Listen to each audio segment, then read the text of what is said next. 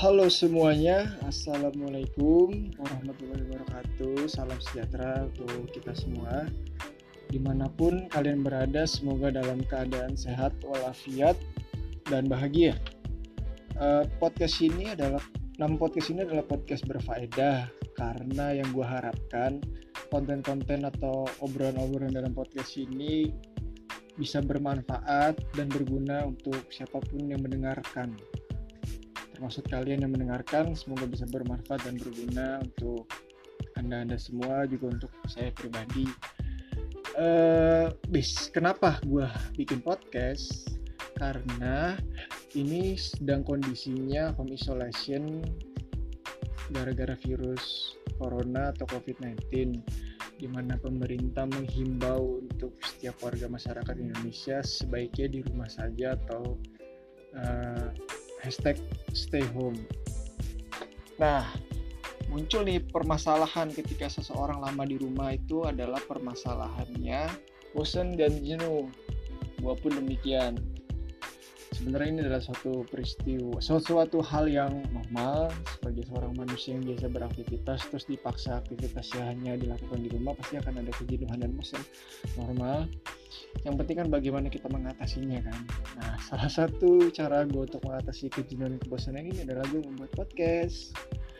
Dan basicnya juga gue adalah orang yang suka ngobrol suka diskusi suka uh, nongkrong suka ikut seminar ikut talk show tentang apa pun gue suka ngobrol suka suka diskusi jadi podcast ini juga bisa sekaligus menyalurkan da daya lisan gue atau gairah berbicara gue yang selama ini terbatasi karena di rumah aja. Jadi ada dua manfaat mengusir kejenuhan dan menyalurkan daya lisan gue untuk berbicara. Tentunya juga gue nggak mau ngomongin hal-hal yang nggak jelas. Gue pengen ngomongin hal-hal yang bermanfaat sesuai yang tadi gue bilang. Makanya namanya podcast berfaedah. Uh, kenapa sih gue ngangkat konten yang berfaedah yang mungkin bisa agak sedikit berat karena karena memang ketika gue suka ngobrol nongkrong sama teman-teman gue suka ngomongin hal-hal topik-topik yang yang yang bermanfaat yang maksudnya kayak ada topik ya wah ini kayaknya topiknya ada ilmu pengetahuan ini atau ada ilmu yang bisa gue ambil. Nah itu gue bahas tuh topik itu. Gue ulik gue ulik gue angkat terus gue obrolin terus sama teman-teman hmm, biarpun tema-tema topik yang lain yang remeh-temeh yang bercanda-canda juga sebenarnya penting. Ya kalau mau serius mulu kan lama-lama bosan juga penting. Cuman untuk podcast ini gue pengen yang ngomong uh, serius sedikit. Nggak serius banget sih yang penting bermanfaat lah intinya kan gitu nah gue pengen ngulik apa pun yang akan gue bicarakan peristiwa apa pun fenomena apa pun yang gue bicarakan itu dari dua sudut pandang. Yang pertama psikologi yang kedua sejarah. Psikologi itu karena emang gue backgroundnya pendidikan adalah psikologi maka gue tertarik untuk mengangkat setiap tema pembicaraan dari sudut pandang psikologi. Dan kalau sejarah itu karena emang gue suka pelajaran sejarah. Uh, walau jadi gue kan gue itu sempat mengalami fase-fase gelap selama hidup gue di SMP SMA tuh. Gue nakal banget sempet ikut geng-gengan anak-anak nakal sekolah lah sehingga kerjaannya nggak belajar malah nongkrong dan gak bener lah pokoknya. Nah di situ gue ngerasa bahwa saat SMP SMA tuh gue nggak belajar apa apa gue kayak ke skip aja gitu. Gue ngerasa belajar gue tuh dari kelas 1 sampai 6 SD terus tiba-tiba udah kuliah gue belajar. Jadi SMP SMA gue nggak tahu gue belajar apa. Tapi gue selalu belajar sejarah artinya gue selalu menikmati pembelajaran sejarah biarpun itu di SMP di SMA uh, di fase terburuk gue gue tetap bisa menikmati belajar sejarah. Jadi kalau ada pelajaran sejarah di kelas mulai itu gue selalu bersemangat gue selalu bisa mengikuti gue selalu tertarik.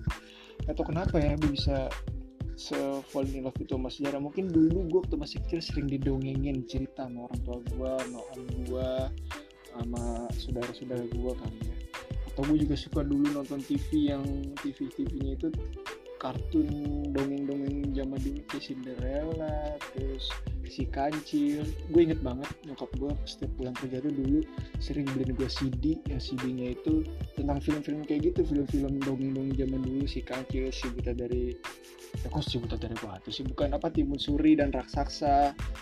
Terus ya banyak lah kartun-kartun yang bernarasikan tentang dongeng-dongeng itu mungkin gara-gara situ gue jadi suka sejarah saya jadi suka tentang masalah apa sejarah-sejarah gitu tentang peristiwa gitu.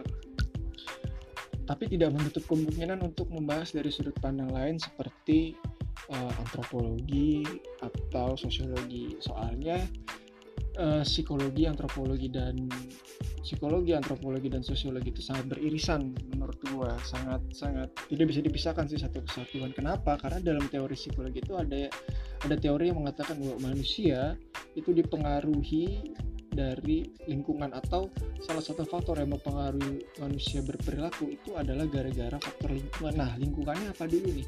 Kalau lingkungannya manusia dan sistem kemasyarakatan ya berarti itu kan sosiologi.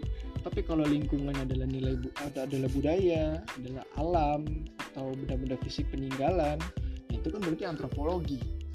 Jadi secara nggak langsung psikologi itu berkaitan dengan sosiologi dan antropologi. Jadi ketika nanti gue membicarakan suatu topik, tema, atau fenomena di dalam podcast ini, gue akan coba ngulik pertama dari psikologi dan sejarah. Kalau nanti ternyata masih bisa dikaji lagi dan masih bisa diulik lagi, mungkin akan ditambah dengan dari perspektif antropologinya dan sosiologinya termasuk kajian religi atau spiritual keagamaan juga bisa sih gue kaji. Karena gue juga tesis kebetulan gue sekarang lagi S2 dan lagi ngambil tesis. Tesis gue itu berhubungan dengan psikologi spiritual atau spirituality psychology. Nah jadi gue bisa membahas dari sudut pandang spiritual juga tentang pola perilaku keagamaan atau penghayatan seseorang suatu budaya suatu kelompok dan suatu zaman. Nah itu bisa sedikit-sedikit kita bahas. Uh, jadi contohnya kayak gimana ya? Langsung itu contohnya. Contohnya misalkan gue pengen bahas tentang fashion, fashion and design. Nah, dari dari sudut pandang psikologi kita bisa mulai bahas seperti ini. Kenapa sih ada orang yang suka banget pakai baju warna itu itu mulu seperti hitam. Ada temen gue yang suka pakai baju warna hitam terus nggak mau ganti-ganti. Sementara di satu sisi ada temen gue juga yang lain yang kenal juga sama yang pakai baju hitam itu. Itu sukanya pakai baju yang ngejreng yang berwarna yang tiap hari ganti-ganti warna ganti pola yang kelihatan banget lah. Ini kan unik kok ada yang sukanya warna hitam ada yang suka yang ngejreng. Nah, ini bisa diulik dari sisi psikologinya. Terus dari sisi dari sisi sejarahnya kita lihat warna hitam itu sebenarnya mulai kapan sih? Apakah di dalam sejarah peradaban manusia warna hitam uh, baju warna hitam itu pernah pernah menjadi suatu simbol dalam masyarakat tertentu atau mempunyai makna dan arti di dalam satu budaya tertentu. Atau atau atau bagaimana perjalanan warna hitam itu sampai saat ini tuh bagaimana? Dan pola desain pola stylish masyarakat juga gimana?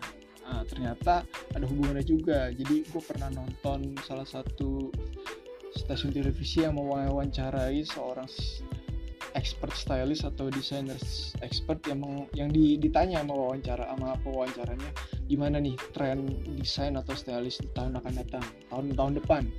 Dan dia jawab oh tahun depan itu sepertinya desain-desain 80-an kembali berkembang atau atau kembali booming. Nah ini kan unik unik kan?